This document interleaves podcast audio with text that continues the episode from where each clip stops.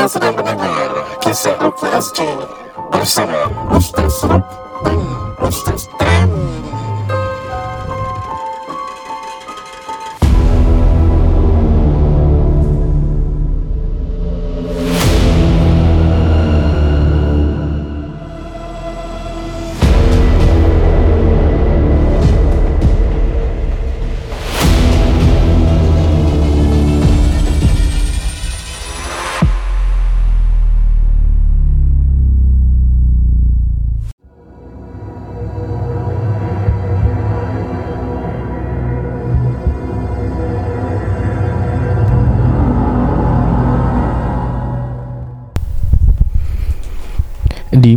Dimulakan dengan Bismillah. Disudahi dengan Alhamdulillah. Begitulah sehari dalam hidup kita Mudah-mudahan dirahmati Allah.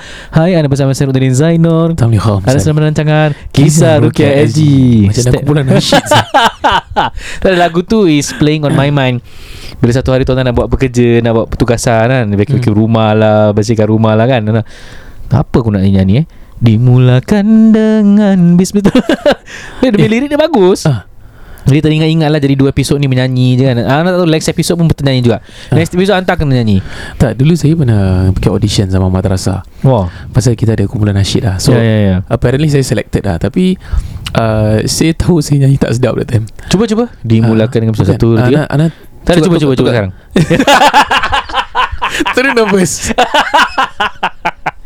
Okay ikut Kianta Ikut Kianta Anak mana je Ustaz Rungnuddin ni dia um, Dia memang expert Bab-bab nasyid ni Harmonize semua Dia memang king lah Tak saya nak Masya Allah. Lagu yang saya uh, audition boleh Boleh Kau silakan Okay Lagu dia yang Bacalah Sebutlah dengan nama Tuhan yang menciptakan Tu dapat Hah? Tu je Itu apa lagu Rabani kan? Ah. Apa macam lagu, lagu dia? Lagu dia Bacalah Dia, dia chorus dia apa chorus dia? Uh, Suruhan Bukan Selamat tinggal Ah, betul, betul, betul. pada semua Betul, betul. yang tiri Okey, para Ya. pendengar Aziz minta maaf anda, Allah, anda, Masya Allah. anda Kita- semua tak nak dengar suara kita. Kita dah retire dah kita nak ber ber- bercerita je lah berceloteh. Okey, episod kali ini ditaja oleh Ni eh NNN Nizam Nizam. okay, eh, eh, Sekali eh. lagi Sekali lagi Okey. episod kali ini ditaja oleh Niza Niza Nizam. Ejen hartanah anda Ya anda terima kasih kepada mereka. Dah masuk setahun lebih ni Mereka menaja kita eh. Alhamdulillah. Dan uh, kita doakan Semoga berterusan lah Mereka menaja. Kalau tak taja? Kalau dia tak taja Kita tak dapat Makan uh, Semangkuk cendol uh, Kita tak lepas Nak beli uh, Nasi lemak RM3 Tak lepas. Yeah. Kita Alhamdulillah. kena buka bank account lah. Siapa-siapa nak Nak kasih Ikhlas boleh bagi. Untuk untuk cendol Tabung cendol. Yeah. Sian. Terima kasih uh, yang sponsor. Jadi Alhamdulillah kita dapat makan roti Roti kosong Semua dapat. Alhamdulillah kita dapat. Alhamdulillah. Terima kasih kepada anda yang berkongsi Ya, rezeki eh, Yang Alhamdulillah, mengambil uh, Kata orang tu slot kita Untuk merukiahkan you guys eh. Ya. Dan tak baik Baik itu semua urusan Allah Kami bukan nak hmm. uh, Membuat Kata orang tu Publicity menunjukkan kami perawat hebat Kan Hmm. Rawat dengan orang lain tak baik Ruang kita baik kan hmm. uh, Ujian tu semakin banyak pengalaman semakin Allah uji kesombongan kan jadi jangan seperti itulah jadi para para para, para perukiah atau para Ya. yang dengar uh, nasihat kita jangan action tak lagu dah lah Itu nasihat bagi kita sebenarnya lah. Semakin banyak orang yang kita rawat Ribuan orang kita rawat Ya Tak bererti apa-apa. Kerana yang membaikkan Allah Kita cuma datang ajar rukiah Belajar rukiah Belajar sama-sama. Itu je. Okay Betul. Um, Apa ni nak cakap juga Yang uh, Kita Kita taklah hebat Nak diagnosis-diagnosis orang. Oh Apa tu? Ada gangguan? Oh Bunyi siapa tu? Ha Bunyi baby nangis eh? Okay, okay Alhamdulillah tak, semua, Gangguan lah semua okay Semua okay Tak ada apa-apa eh InsyaAllah InsyaAllah InsyaAllah Baru nak cerita pasal cerita Ana ni Kita cerita pasal apa tadi? uh, Entah Okay, okay, okay masuk masuk cerita. Okey, sebelum kita mulakan dengan perkongsian kisah, uh, ni tajuk pada hari ni Ustaz Rudi Sihir. Actually, you know lah, kita ni suka keluarkan tajuk yang macam pelik-pelik kan. Kita Mhm. nak kacip you guys punya attention, tapi dengarkan dulu ceritanya macam mana. But somehow, I suspect mungkin terkena tempias dalam kita bertugas sebagai perukiah. Cerita dia macam ini. Saya terima panggilan untuk datang ke daerah Jurong untuk merawat dan orang yang menerima kunjungan saya ni Masya Allah seorang ayah seorang ibu dan uh, klien yang memanggil dan bila datang tu saya tanya okey apakah gangguan yang anda hadapi? So dia ceritalah ustaz cerita dia macam gini. Saya ni bertugas di sebuah tempat dan tempat itu agak seram dan uh, terpencil jauh nun di sana di daerah Tuas katanya. Betul Tuas, atau tidak ya. saya tak begitu ingat. Hmm. tapi satu ketika itu saya sedang berada di dalam tandas. Dan saya nampak ada orang masuk. Tandas tu dia berada dalam kubikel lah eh. Hmm, hmm. dan nampak ada orang masuk tu berjalan di luar. Kemudian ada duit 50 dolar jatuh. Eh. kemudian orang tu keluar. Jadi saya pun macam eh 50 dolar saya saya ingat bila saya nampak 50 dolar tu saya ambil dengan tangan kanan saya saya ambil. Hmm. saya keluar saya cari seluruh tempat. Saya tahu kat tempat tu yang ada cuma saya je bertugas pada waktu malam ketika itu. Dan saya tengok tak ada orang. Jadi saya niatkan okey lah letak dalam poket dulu nanti saya nak kembalikan. Setiba saya di rumah dah mula tangan kanan saya hingga ke bahagian kanan dada rasa seperti dicocok-cocok ustaz. Rasa seperti uh, bengkak, rasa seperti tak berfungsi seperti biasa lah. Hmm, hmm. Itu membuatkan saya terjejas dengan pekerja, pekerjaan saya sedikit. Jadi saya mencelah uh, dan bertanya bang, you dah pergi doktor? Dah ustaz, dah pergi doktor, dah pergi x-ray, dah pergi dah follow up. They say nothing.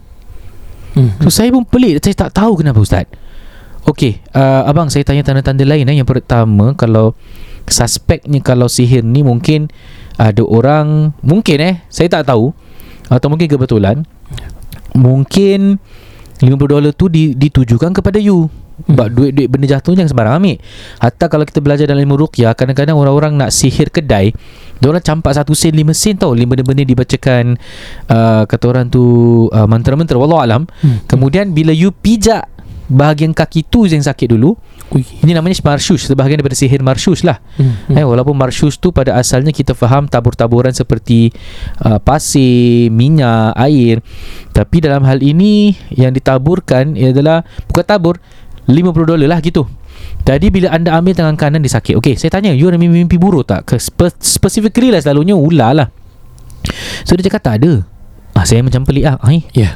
Okey yang kedua dah mula nampak jemaah-jemaah tu dah rumah ke Tak ada. Okey dengar-dengar bunyi ada tak? Tak adalah ustaz. Mungkin saya cuma dengar bunyi guli-guli jatuh je lah. Ah, Okey. Saya terus terang Tanda awal tak begitu banyak Untuk saya meletakkan Anda seperti terkena gangguan jin.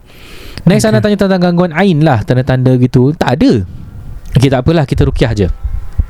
Bila rukyah saya saya cakap bang abang duduk bawah saya duduk kat sofa sebelah kiri abang hmm. saya pegang badan belakang abang saya pegang tangan abang bagaimana di mana abang rasa sakit saya baca al-Quran Hmm. saya akan bacakan rukyah untuk jin, jin sihir dan ain okey kemudian saya tengok macam mana kalau ada reaksi ataupun tidak Again apa-apa pun yang maha mengetahui apa yang sedang berlaku adalah Allah Subhanahu Wa Taala. Saya datang saya tak boleh kata orang tu mau macam mana cakap eh confirmkan yang lebih Ya. baik. Ya. Saya cuma cakap uh, ini adalah usaha eh selebihnya kita serahkan kepada Allah Subhanahu Wa Taala. Okey bang, relax, tenangkan fikiran. Dengar saya baca Quran. Saya mulakan lah Saya pegang Ya. dia Ya. Berpuluh member Berpuluh rabak Peluh mana dahi dia ke apa? Badan dia semua dah berpuluh Oh, Okey tak semua. apa Pegang A'udzu billahi minasyaitonir rajim min hamzihi wa nafthihi wa nafthihi. Dah, dah, dah doa tu padahal. Ya Allah, aku lindung dengan kau daripada rasukan syaitan. Wa nafthihi wa nafthihi lah kan. Ada ada tafsiran tu antaranya tu kita lihat supaya tak terkena kalau adanya rasukan lah. Baca minasyaitonir rajim. Baca Al-Fatihah, baca wattaba'u ma tatlu syayatin, kemudian baca ilahukum ilahu wahid, kemudian baca ayatul kursi. Masuk syahidallahu an pattern sama dengan ribuan orang kita pernah lawat. Dia dah start mata dia flicker. Tegeduk-geduk-geduk-geduk gitu tau. Badan dia tu yang ber- bergetar pun bah- tangan kanan dia je. So Ana bangun, pergi duduk di bawah, jadi Ana menghadap tangan kanan dia. Ana nak buat eksperimen nak tengok ini buat-buat ke betul ni. Testing ah, testing. Ha. Saya dia tak tutup mata. يا مس وأوحينا إلى موسى أن ألق عصاك فإذا هي تلقف ما يأفكون. فوقع الحق وبطل ما كانوا يعملون. فاغلبوا هنالك وانقلبوا صاغرين. أنا بجي وألقي السحرة ساجدين. sajidin Hmm. Ana pula Eh Syekh Wahid Abdul Salam Baldan Dan kitab Yukatul Insan Cakap oh, Ni kalau nangis tak tahu kenapa Mungkin ni gangguan sihir Hmm. But again Small signs cannot deem anything pun kan Ana tunggu dah habis rukiah Nak tanya dia lah Okay what, what is it that you feel Hmm. Kalau nak dia- umur, tunjuk sorry, umur dia berapa? Ana rasa 30 plus nak masuk 40s lah Okay, okay. So Ana tunjuk jari Ana kat tangan kanan dia tu Ana tak sentuh tau Ana tunjuk jauh je Start lah. Eh itu tuan Yunus kan Na'udhu syaitan rajim Falamma Alqaw qala Musa Ma ji'tum bihi sihr. Inna Allah sayubtilu 40 kali anda baca. Inna Allah sayubtilu. Tangan dia bergetar. Dan Ana ingat bila bergetar tu Ana baca Ana punya mata dah start twitching. Aku yang twitching Easy. So Ana buat bodoh lah Ay, Serious Apa ah? pasal aku yang twitching? Tangan dia dah bergetar-getar. So Ana pegang bahagian shoulder kanan. Terus Ana tu, tak, tak pegang. Tunjuk je. Pasal Ana nak test. Kalau betul ada efek Kemungkinan ni gangguan lah. Okay tunjuk turun. Pegang tangan dia tu kan Ana macam sapu lah sapu. Sapu supaya You know dengan harapan baca Al-Quran ni Membuang lah. Kalau lah ada, ada apa gangguan tu semua kan. Ya. Dia bergetar rabat Bergetar lah ni.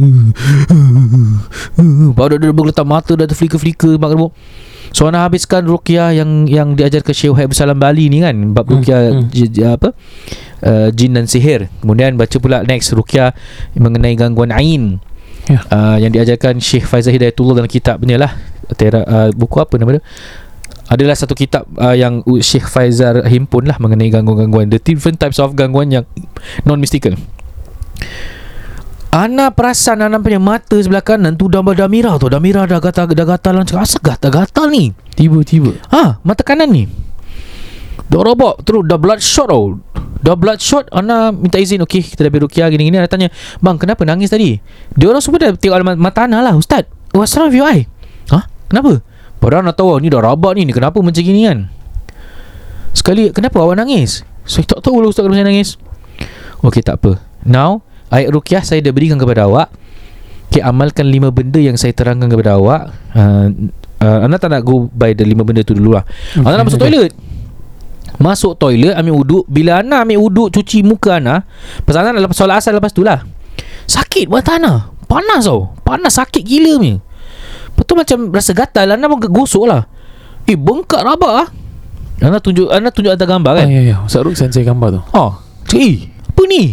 Takkan aku kena intikom pula. Hmm. Jadi intikom ni apa istilah Istilah Yang dia cakap ulama Kalau serang balas jin Kalau kita dalam ruqyah lah. Ya. Terus next Ana dah turun bawah tau. Turun bawah masuk kita Ana by right ada lagi ruqyah Pukul 6 dan pukul 8 Ada lagi dua. Ada lagi dua. So Ana drive drive. Kali mata kiri Ana start lah Ana tengok cermin Dan macam muka hantu anda tu. Merah gila. Tapi nampak Ruk tak? Ha? Ruk nampak. Baru dapat ah, Aku dah macam Macam mata sepek gitu. Oh. Dah sakit Dia dah, dah, dah panas tau. Dia tak boleh kena air tu Bila Ana ambil uduk tu. Kalau dia dah sampai Next. Ana ambil breathing dah rabak ni. Eh Allah Kenapa macam gini kan? Mm-mm. Ana dah sampai ni Tempat nak pergi rukiah ni Kat Masling ni Ana call klien lah. Minta maaf eh Saya tak dapat rukiah. Saya tak sihat lah. Macam tak sedap gitu lah. Tu Ana call klien pukul 8 So yang pukul 6 tak datang tu Ana cakap Okay kita gantikan dengan Assistant Ana, boleh Si Asfa. So kalau Asfa Asfa kau turun Aku tak boleh Aku aku rasa kena intikom lah ni. So pukul 8 Ana dah call untuk Minta postpone lah. So Ana bilang Zaujah Ana Zaujah Ana bilang Okay balik-balik pergi, pergi doktor. Pergi doktor lah. Sampai dekat doktor tu Muka Ana semua merah tau. Sembab. Ana berpeluh non-stop ah. Sembab. Sebab rabak tau Kali dah masuk gini Dah pergi doktor Doktor cakap I think you kena allergic reaction. Cakap astagfirullahalazim Allergic reaction bendanya Hmm. Nak cakap rumah tu berabuk pun Tidak bersih rumah tu. Nak cakap anak makan benda sembarang Tak ada benda pelik pun anak makan. Cuma anak makan asam pedas lah. Hmm. So jangan masak. Hmm. Kan? Normal Dulu makan asam pedas pun tak ada apa-apa pun. Ya, ya. Tu I think allergic reaction. Now bila Ana dah Dah jumpa doktor Doktor dah cakap You got allergic reaction. Ana macam tak masuk akal lah Zee Ya. apa yang aku makan hari ni eh? Okey lah. Again bagi Ana Kalau ada medical re- uh, reasons Alhamdulillah terterima je lah. Kalau ada mystical reasons pun This is my second time eh It happen eh macam gini.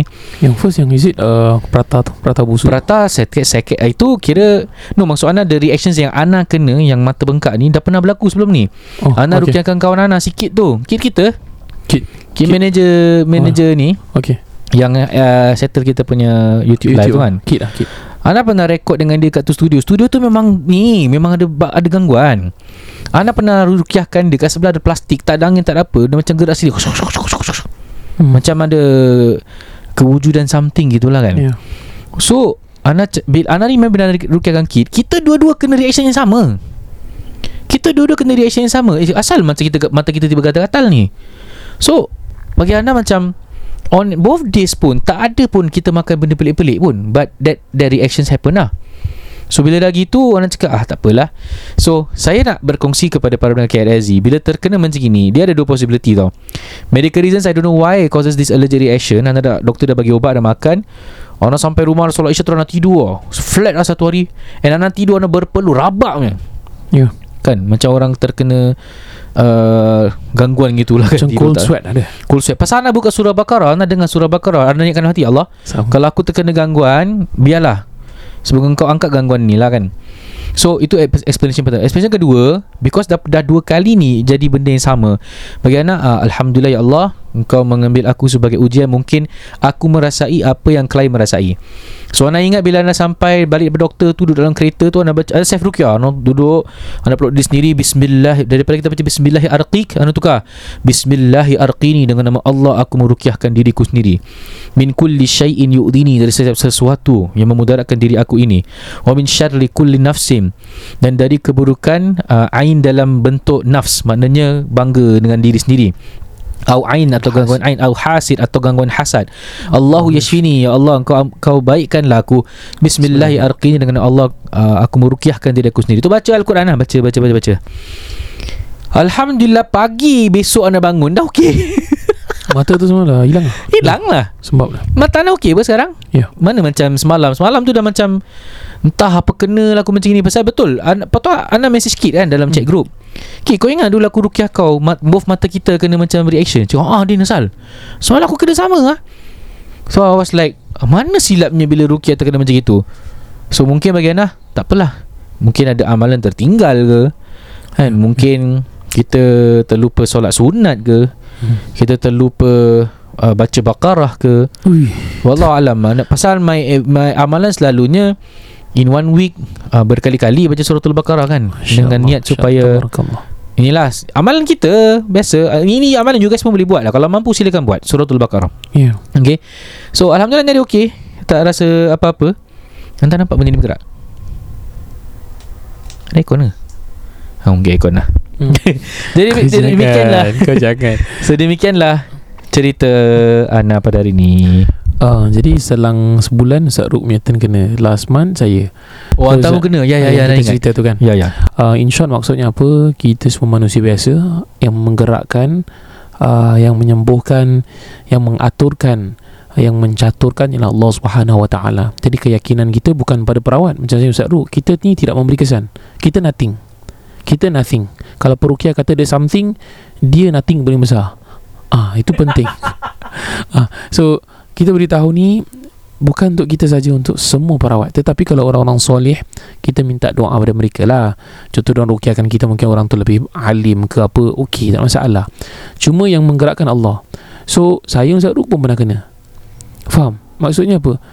Yang mengamalkan pun boleh kena. Yang saya risau Kalau yang tak amal Lagilah boleh kena. Ha, Jadi Maka beramallah Dan kita selamat bukan kerana amalan kita Kerana Allah rahmati kita. Tetapi amalan tu sebagai tanda Tanda pengabdian kita kepada Allah. Kita yakin dengan ayat-ayatnya. Kita adalah lemah tanpa Allah. Kita Betul. adalah tak ada apa-apa Tanpa perlindungan Allah sih. Betul. So Kita kuat hanya kerana Allah Dan kita lemah juga kerana Allah. Ya boleh. Okay Let's go. Kongsi kisah yang pertama akan di uh, Ni disampaikan daripada seorang pendengar daripada Indonesia. Ya Masya Jadi Allah. kudos tu pendengar-pendengar kita daripada Indonesia. Hmm. Dan Ustaz Tam akan ceritakan perkongsian tersebut. Over to you Ustaz Tam. Baik Alhamdulillah. Assalamualaikum. Saya pendengar podcast Kisah Rukia SG dari Indonesia. Kalau rezeki saya Kalau rezeki cerita saya terbaca Tolong samarkan nama saya. Semoga cerita saya ini bisa dipahami Mohon maaf apabila ada bahasa ustaz yang yang ustaz tidak mengerti tapi itulah usaha saya untuk menggunakan bahasa yang sekitarnya dapat ustaz pahami. Oh. Masya Allah Sahabat pendengar kita dari Indonesia ni Dia cuba tukar bahasa dia Supaya kita boleh baca. Masya Allah Terima kasih. Uh, Pernah suatu hari Ustaz Kalau tak silap Ini kejadian pada tahun 2015 Ketika kami tengah fokus Kerja Our assignment Salah seorang teman perempuan kami Mula meracau dan pekik Okey? Uh, Kita panggil dia M lah eh? Kami kira M ini cuma nak bergurau je Sebab kelas baru bermula. Tapi ternyata tak. Selepas dia meracau dan pekik dengan kuat ustaz dia terus menangis teresak-esak sedang kata pekik menangis pekik menangis. Macam tu je lah dalam 5 minit. Jadi ustaz guru kami mula untuk membacakan ayat-ayat untuk si M ni semakin dibacakan semakin M ni menjadi-menjadi pula. Sorry menjadi-jadi pula. Lalu rekan-rekan kami semua mulai keluar dari kelas kerana ketakutan dan kondisi mulai tak terkendali. Melihat keadaan si M ni orang kata lost control ataupun marah dengan semarah-marahnya jadi guru kami terpaksa memanggil satu lagi guru untuk bantu uh, dalam perkara ini. Tapi baru je guru kami masuk ke dalam kelas. Satu kerusi ada di tangan M ini. M ni angkat satu kerusi. Dia angkat kerusi tu macam nak lempar dekat guru kami. Untungnya guru kami ni jenis yang orang kata tenang-tenang saja. Jadi guru kami itu sama-sama membacakan ayatul kursi kepada si M ni. Tahu tak apa respon si M tu? Dia kata, apa yang kalian bacakan itu tak berpengaruh kepadaku. Itukah yang orang sebutkan ayat-ayat kursi? Kalian nak kursi yang saya pegang ni? Kau hajar me jin. Berani dia. Kalau aku Gila Ustaz Pak Ustaz Dia terus melempar kursi itu ke arah kami. Sampai terkena guru kami ni. Dan proses pengobatan sahabat kami yang M ni Begitu panjang lamanya. To cut the story short Ustaz Setelah sadari Ternyata si M ini mengalami kerasukan ataupun kesurupan Penghuni seumur Yang Oh sorry. Kerasukan penghuni. Oh penghuni sumur. Sumur. Sumur apa? Macam tempat basah eh? Lumut eh? Sumur. Yang ada di samping kelas kami. Penghuni ini marah Ustaz. Sebab kami budak-budak sekolah ini jenis tak hormat dengan mereka. Banyak di antara kami yang Orang kata membuang sampah Dekat sumur tersebut. Ustaz Tapi Ustaz eh Lepas cerita ini Setelah lebih kurang 30 minit beliau mula sadari. Ustaz tiba-tiba dia keserupan lagi Ustaz. Dia dirasuk lagi. Kali ini dia terus lari keluar dari um, kamar kelas kami dan membuka hijabnya dan terpekik terlolong diikuti dengan ketawa-ketawa yang lebih kurang kita sebutkan mengilai Sejurus dalam dalam 10 minit ustaz sampai datang seorang kita panggil orang pintar nak ubatkan beliau. Selepas itu baru dia sadar dan tidak dirasuki lagi. Ustaz, inilah cerita ringkas saya ketika zaman di persekolahan dulu. Terima kasih Ustaz. Semoga Ustaz dan para pendengar kisah Rukia Aziz yang lainnya dalam keadaan sihat. Selalu dalam lindungan Allah dan rahmat Allah. Amin ya rabbal alamin. Masya Allah Dia ada plot twist kat bawah tu? Oh dia belum habis. Kemudian sahabat pendengar kita dari Indonesia ni menyambung. Dia cakap Barakallahu fikum. Tapi tahu tak Ustaz? Plot twistnya ialah Kawan dari penunggu itu ikut saya sampai ke rumah. Maksud penunggu yang saya maksudkan ini Pak Ustaz Ialah penghuni sumur tersebut Ataupun makhluk ni lah Ustaz Kalau jin penunggu ni ter, Dalam definisi orang Arab Dia panggil Amir. Amir. Uh, Plural dia Awamir. Amir ni kira Leader. Jin penunggu lah Yang du- yang duduk dalam tempat Dalam Bukan rumah. Amir eh Amir. Uh, Amir. Dia Ain tersilap Awamir. Okey. arwah ayah saya cakap ada benda yang mengikuti kamu tu. But ya, saya tak nak ambil fikir dengan hal-hal macam itu Pak Ustaz. Mulai dari situlah banyak hal yang terjadi dalam kehidupan saya. Saya cuma nak Ustaz doakan saya semoga saya bisa normal seperti dahulu dan jazakumullah khair. InsyaAllah jazana wa iyyakum. Um, pertama kami sangat terharu saya dan Ustaz Ruknuddin um, sangat terharu dengan kehadiran uh, apa ni um, sis lah yang dari Indonesia ini kerana sudi bersama-sama kisah Rukia Z Masya Allah terima kasih kerana you tukar bahasa you untuk memudahkan kita baca terima kasih Okey, uh, ini satu pengalaman yang mendewasakan. Jadi bila uh, you melalui uh, fasa kehidupan ni, you lebih matang. Uh, dan kalau berlaku lagi contoh pada ahli keluarga, anak murid kita, kita tahu macam mana cara nak mengendalikannya. Tetapi uh, saya agak uh, saya betul-betul setuju dengan kakak yang dari Indonesia ni menceritakan kerana uh, pernah berlaku di madrasah saya ketika satu ketika dahulu. Bila ada budak yang kerasukan dikhabarkan kepada saya dia boleh angkat kerusi itu dengan satu tangan dan budak ini budak perempuan kecil. Tubuh susuk badannya kecil. Tetapi orang kata bisa mengangkat Cik aku rasa tiba-tiba bisa eh. Tu telung kau tukar bahasa-bahasa. Indonesia. iya sudah menjadi orang Medan ya. So dia mengangkat kerusi dan dia nak baling. Dia nak campak benda tu. Dan kekuatan ini um, kekuatan yang luar biasa ini boleh jadi tanda-tanda kesurupan yang jelas. Uh, kalau orang tu tak bermaya tiba-tiba boleh angkat meja begitu berat uh, tu dah tak normal ataupun dia seorang dia boleh melawan 4 5 orang lelaki yang besar Dengan lagi satu tanda besar ialah bertukar dia punya personality lah. Mm-mm. betul Sedangkan orang ni tak pernah lalui seperti itu tau Dan tiba-tiba ah ni legit Rasukan Ya. jin lah Mm-mm. Betul. Okey, uh, jadi um, saya cuma mendoakan yang uh, sister kata tadi ada yang mengikuti maka ber- beramallah dengan amal-amalan sunnah semoga dia tidak mengikuti lagi. Dan insya-Allah benda-benda ni boleh beres, dia boleh settle dengan izin Allah. Cuma langkah-langkah ni kita kena buatlah. Uh, tapi saya rasa tidak tidak menjadi masalah. Kalau you ni orang yang berani, insya-Allah berani, yakin, beramal, tawakal tu penting. Boleh? InsyaAllah Terima kasih cerita ni uh, Dahsyat eh Kalau Dahsyat, uh, Ni kira dahsyat Kalau yang boleh mencederakan perukia Bagi saya dahsyat Para pendengar KRSG InsyaAllah kita lagi satu kisah uh, uh, Lagi sa- ba- By right dua kisah. Lagi satu tu kita akan bawa forward to next episode.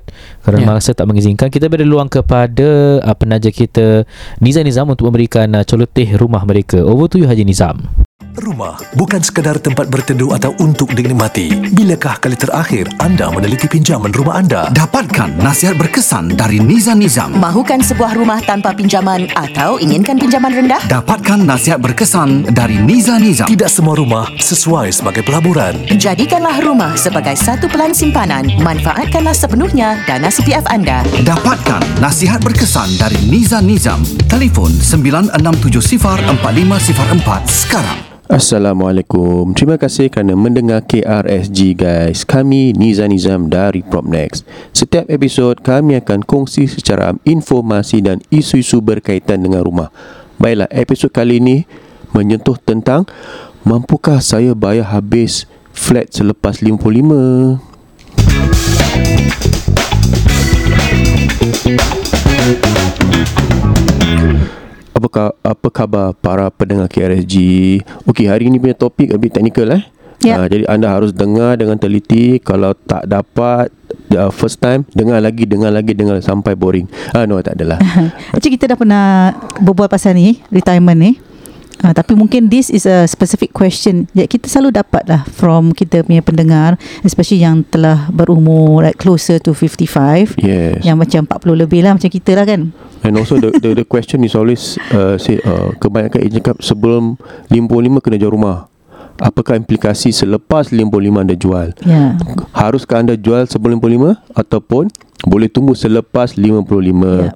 Pasal kebanyakan pendengar uh, yang actually ada rumah sekarang dan ter, lagi membayar eh membayar rumah masih ada hutang and you're nearing uh, 55 you may be thinking kan uh, saya tak nak jual rumah sekarang tetapi uh, saya dah 40-an tapi boleh tak let's say when I'm nearing to 55 or reach after 55 Mhm. bolehkah saya masih boleh ada fully paid house The next house de- lah uh, dengan my current CPF ni lah what must I do to in order to uh, you know make sure that I can have a fully paid house after 55 lah. Actually Alhamdulillah kita, uh, Alhamdulillah kita punya podcast ni Reach the the right group of people Yang mana mereka ingin merancang Yeah, uh, Bukan soal nak jual beli saja With Ya, Nizam tapi Nizam harus Tapi merancang harus sekarang. merancang Ya. Perancangan very important Supaya anda tidak Terlepas pandang Apa yang anda harus lakukan Ataupun apa yang anda harus uh, Tahulah Hmm, tapi sebelum kita uh, menjawab pertanyaan itu, maybe kita akan ceritakan apa kita selalu buat lah kalau kita jumpa pelanggan-pelanggan yang telah pun 55 tahun, that means they're in their 60s,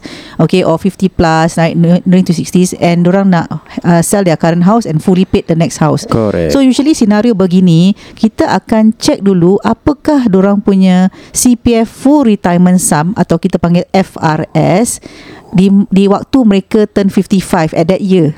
So example today you are 60 So you turn 55 5 years ago eh? Five years ago. So what was ki- the So kita akan uh, you know backtrack to uh, now 2023 right. So five years ago is 2018. So 2018 tu bila dia punya date of birth. Kita tengok dia punya ta- uh, tarikh uh, Lahir. lahir. Okay kalau sometimes besar uh, CPF ni dia bertukar. Dia bertukar dia punya full retirement sum either in January atau Julai. Julai. So kita akan tengok kita akan tengok table yang diberikan oleh CPF uh, regarding their full retirement sum. So di Okay. manakah uh, where does their date of birth fall on lah. So kalau let's say table tu kata oh dia punya uh, CPF full retirement sum for that year okay in uh, 2018 okay we don't have the numbers uh, we don't have the table here lah tapi in Example 2018 171 eh? Ah, uh, say 171 is your full retirement sum. So we have to meet eh when you ada rumah Wait, eh? 171k eh Ah, 171k each eh each Yeah. person eh. So kalau let's say owner tu is uh, 2018 is 171 uh, full retirement sum. So kita harus uh, ensure that kita boleh gunakan CPF tu sekiranya kita dapat meet half of that FRS. So which is 50% of 171k It's 88 500 88,500. Mhm. So you mesti ada CPF retirement sum 88,500 baru yang lain you boleh gunakan for the next house. So in other words, your RA must have minimum 88,500 for the surplus. Anything above 88,500 can be used subject to CPF approval lah, of course. Yes, of course. So selalunya kita akan uh, buat kira-kira di mana apa yang CPF yang anda telah gunakan untuk rumah tu kita tolak untuk top up until full retirement sum dulu for you punya retirement uh, based on your retirement uh, kategori lah yang kita namp, uh, based on the table tu eh. After dah tolak semua baru kita akan appealkan untuk CPF untuk keluarkan 50% of that full retirement sum. Untuk pembelian. Ya, yeah, so that selalu cara-cara kita. So kita sini bukan just jual rumah, kita tolong anda tuliskan appeal eh. So help you to appeal to CPF untuk menggunakan. Of course CPF akan tertaluk pada CPF punya decision lah untuk memberi anda uh, keluarkan ke tidak. Itu pun tertaluk pada harga rumah yang anda nak dibeli, uh, nak beli lah. You have to confirm the price of the house that you want to buy.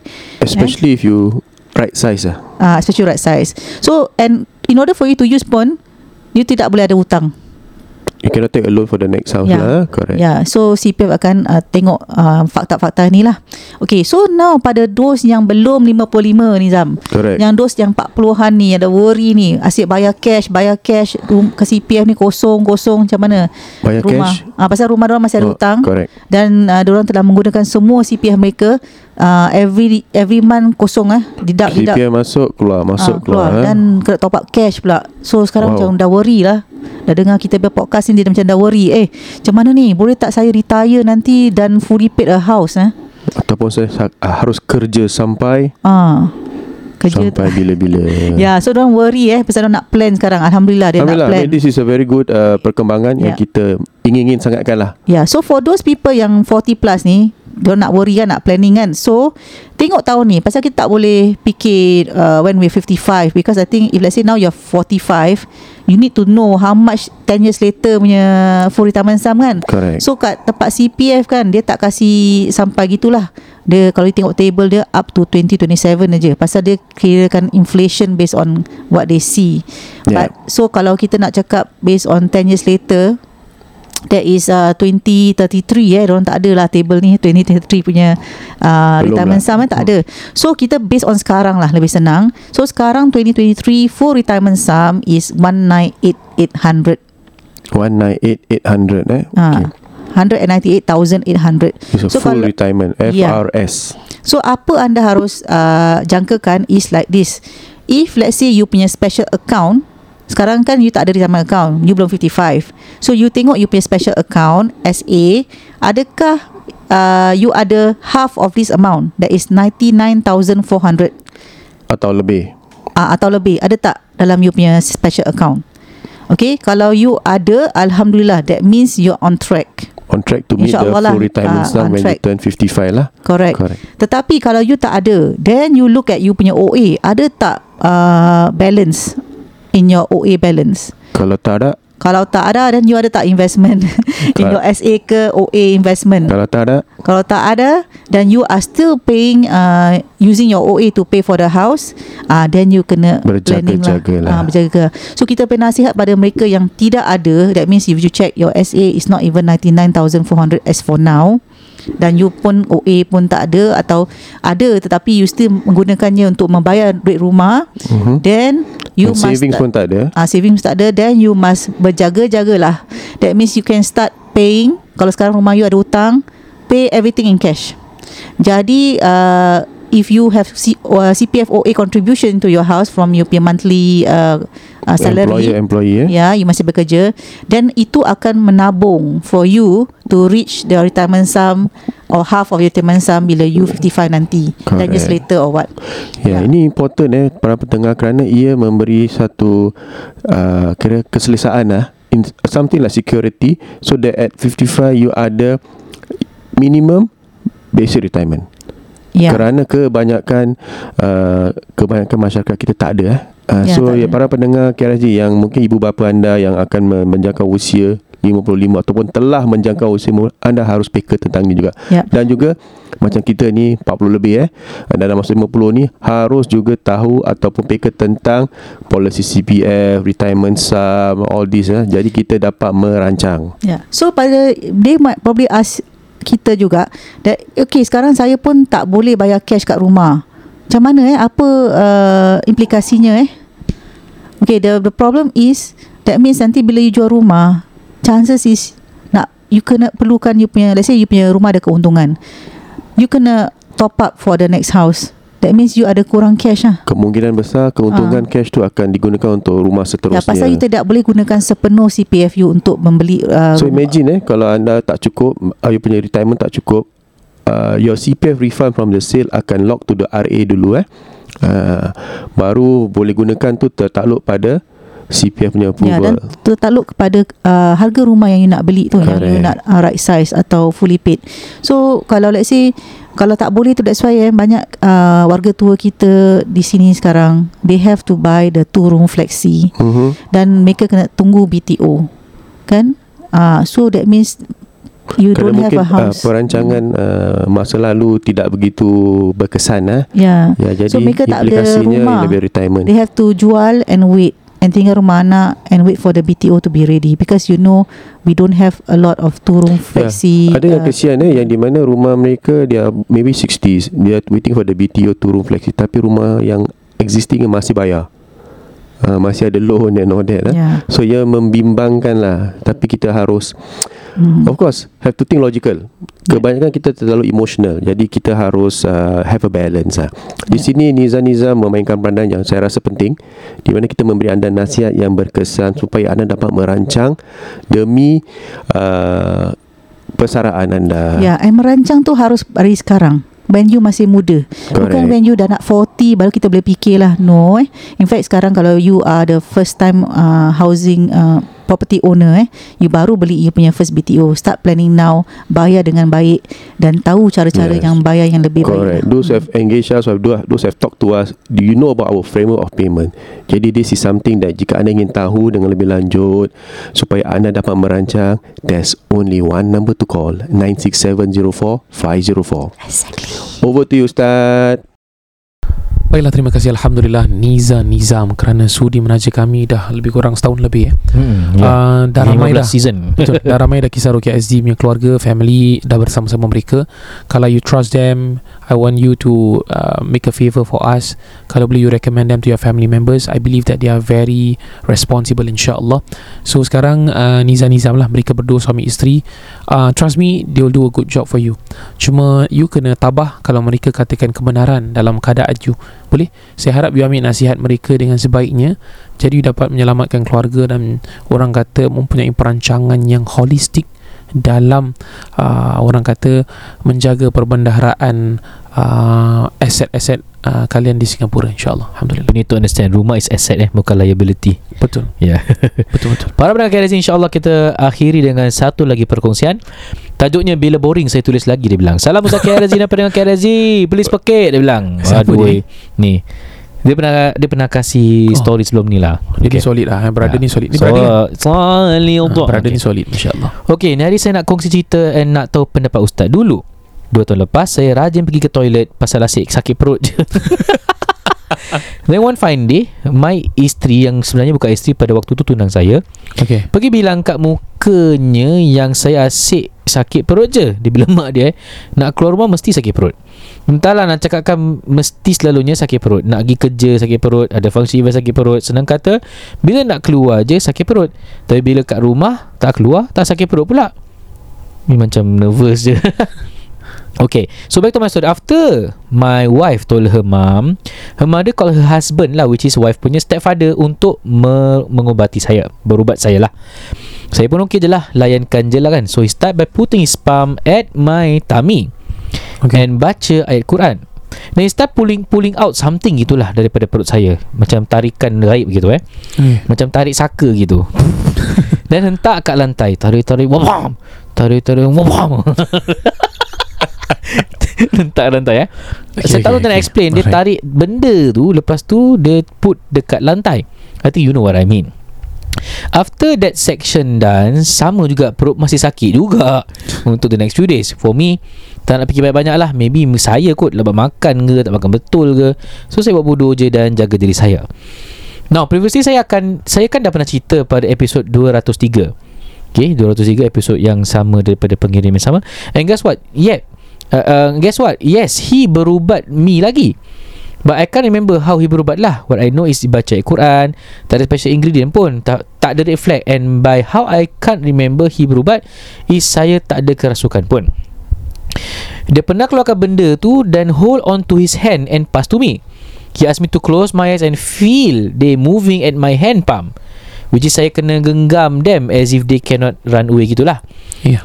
And sambil tu kejamkan mata dan doakan Allah untuk beri petunjuk makhluk apa di tangan saya. Alamak ni macam red flag. so kalau fikir logically if you fist your hand, I believe boleh rasa blood vessel. Eh ustaz eh? Hmm. Macam darah tu pumping dalam kat tangan. Bukan Honda vessel blood. I know you are going to start your joke. Dia cakap gini tau Uh, Bukan Honda Vezel tau Ustaz Tam Nama engkau I know you're going to start your joke. Now after listening to KR Aziz Now saya dah ke episod 140 okay. Okay I find myself so stupid Minta izin Allah Untuk melihat makhluk apa di tangan saya. By right Mana kita boleh minta macam tu kan Ustaz? So red flag. Okay. Pendapat Ustaz. Is it okay kalau saya layankan je As long tak sampai red flag Just to hormat dia? By layan mean Dia berubat saya in green flag Tak ada red flag. Okay kan? So soalan dia When you Ustaz Tam and Ustaz Ruk When Oh bila kita jadi Start jadi perukia? Your wife okay tak dengan apa you buat? Your wife tak takut ke Kalau You know lepas uh, Finish rawat uh, As in takut jin ikut balik ke Pernah dikacau ke kan? How you counter back If your family ada gangguan? Because insyaAllah I want to be Nak belajar rukiah lah Untuk keluarga saya. Ustaz doakan saya Supaya saya tak tinggalkan solat. Or the best Ustaz doakanlah Untuk pendengar KRJ semua. Amin Ya Rabbal Alamin. Last soalan. Or should I say it Teka-teki Ya. Okay. Kenapa bila dengar KRZ pakai earpiece Mesti telinga rasa sejuk otiopan Hmm. Tahu jawapan dia? Hmm. Pasal Ustaz Tam tengah bernafas kat mic Sorry Ustaz Tam so, Sorry Ustaz Tam Saya kena kacau Maafkan saya Santai saja eh. Thank Ustaz Sponsor and listener For always make our Ustaz Ruk and Ustaz Tam Keep moving their podcast May. Allah reward you guys With good health and and wealth. Amin ya rabbal alamin. Kira. Aku since dia cakap telinga dia berangin pasal saya bernafas Mulai hari ni di podcast saya Saya tak nak bernafas lagi Dia tak nak bernafas tapi Yes. dia berbreathing. Saya terpaksa menggunakan ilmu-ilmu dalaman eh. Oh. Ilmu-ilmu gerak Entah boleh nampak tak tangan Ana jin apa? Iya boleh Apa? uh, Se- ringan sama dipikul, berat sama dia jinjing. Baik pendengar KRSG uh, Dia tanya soalan eh uh, First Orang rumah kita approve tak? Apa? Jadi ada rukiah Bila hantar first nak jadi perukiah tu Okay uh, Zauja Ah. macam mana okey? uh, Agak makan masa sikit Kan dah- sama sama sama saya saya sebab tu saya bila sebelum saya jadi tu saya ikut Saruk dulu. Uh, saya ikut Saruk eh satu rumah saya cakap uh, Ustaz I nak join you nak tengok. Um, pernah belajar tapi tak pernah buat uh, secara official buat untuk family-family lah kecil-kecilan. Time tu pun confident kita belum lagi lah. Uh, sampai family saya semua bagi green light. Yang family bagi green light ni in-laws eh. Pasal saya tinggal dengan in-laws at that point of time. Uh, bila orang bagi saya pun dah nampak dengan Ustaz Ruk saya bismillah saya start. Ah, dulu buat pagar rumah je. Nanti kalau lain macam je Saya tolak Ustaz Ruk Tolak sahabat saya yang lain. Ah, Saya tak buat Because Keizinan ni penting kerana apa? Nanti bila kena intiqam. Bukan intercom tau Intercom. tu lain. Tu kau Intercom. tekan kat Intercom. sekolah dulu kan. Ah, Macam Ustaz kata Serangan balas Ataupun um, The revenge. Dalam uh, kitab Syekh Wahid dia cakap Biasanya makhluk-makhluk ni Ifrit jenis-jenis Yang suka balas dendam. Wallahualam lah eh. Kita kena yang mana satu. Uh, Dia kalau kena kerana family Nanti anak nangis pelik-pelik Anak nampak-nampak. Oh ya Zauja Baru- Ana bila nak balik tu kan Malam tu dia mimpi lipas seluruh rumah. Banyak gila Kan? Makin bertambah. Ya. Masya Allah. And sebenarnya Ana memang dah pernah mimpi Ular banyak kali hmm. So orang cakap Alah ni mungkin pasal aku buat podcast lah ni Cerita pasal ular Hmm. Tapi mimpi ular-ular tu perhatikan Ana je Hmm. ha, So maybe Wallah ta'ala alam Yeah. So if I were to be a uh, Kata orang tu Client Yeah. Whatever client's going through Is what Ana sedang going through Okay. Sampailah Ana punya mata bengkak tu Hmm. Nasib baik mata bengkak eh Nasib baik baca doa tu tau. A'udzubillah minasyaitanir min hamzihi wa nafthihi wa nafathihi kan? Allah Ta'ala alam. Ya. So kalau cerita Dah habis dah habis- cerita? Ah, dah. Uh, ya, ya, betul. Dan satu amalan yang saya bawa since dulu. Kalau you nak saya rasa semua dah pernah dengar bismillahilladzi la yadurru ma'asmi syai'un fil ardi wala fis sama' wa huwa samiul alim. Baca tiga kali. You kalau betul-betul dah tak ada amalan lain you baca ni tiga kali je you keluar buat ruqyah bismillah insyaallah okey. Tawakal yes. Tawakal tu ala Allah. Okay. Ah, nak bersejarah pula Bila nak dulu rukiah pun Belum lagi boleh official. Masih buat uh, ba, ba, uh, Baqarah. Tapi ada satu kejadian tu Yang membuatkan Nana explain to my Zauja. I baca Baqarah orang rasuk. I continue baca rukiah So Technically I'm doing rukiah also. I need to stand by Dia dapat green light Alhamdulillah Tapi awal-awal buat rukiah Memang rabak Yeah. My family semua kena gangguan Tapi like I said Kita sama-sama dakwah Satu sama lain Kita bilang Ini ber- berlaku dengan izin Allah Subhanahu Wa Taala. Dan dengan keizinan Allah kalau saya Ustaz Ruk tak start dulu saya pun tak buat maka tak ada kisah Ruqyah SG. Dan kita bersyukur sangat kerana place ni dah berjuta tau. Dan ramai yang belajar It's not about popularity It's not about glamour It's not about orang-orang Contohnya sahabat-sahabat kita dari Indonesia Malaysia Brunei kenal kita Bukan. Kita tak nak tu pun Tak kenal pun tak apa.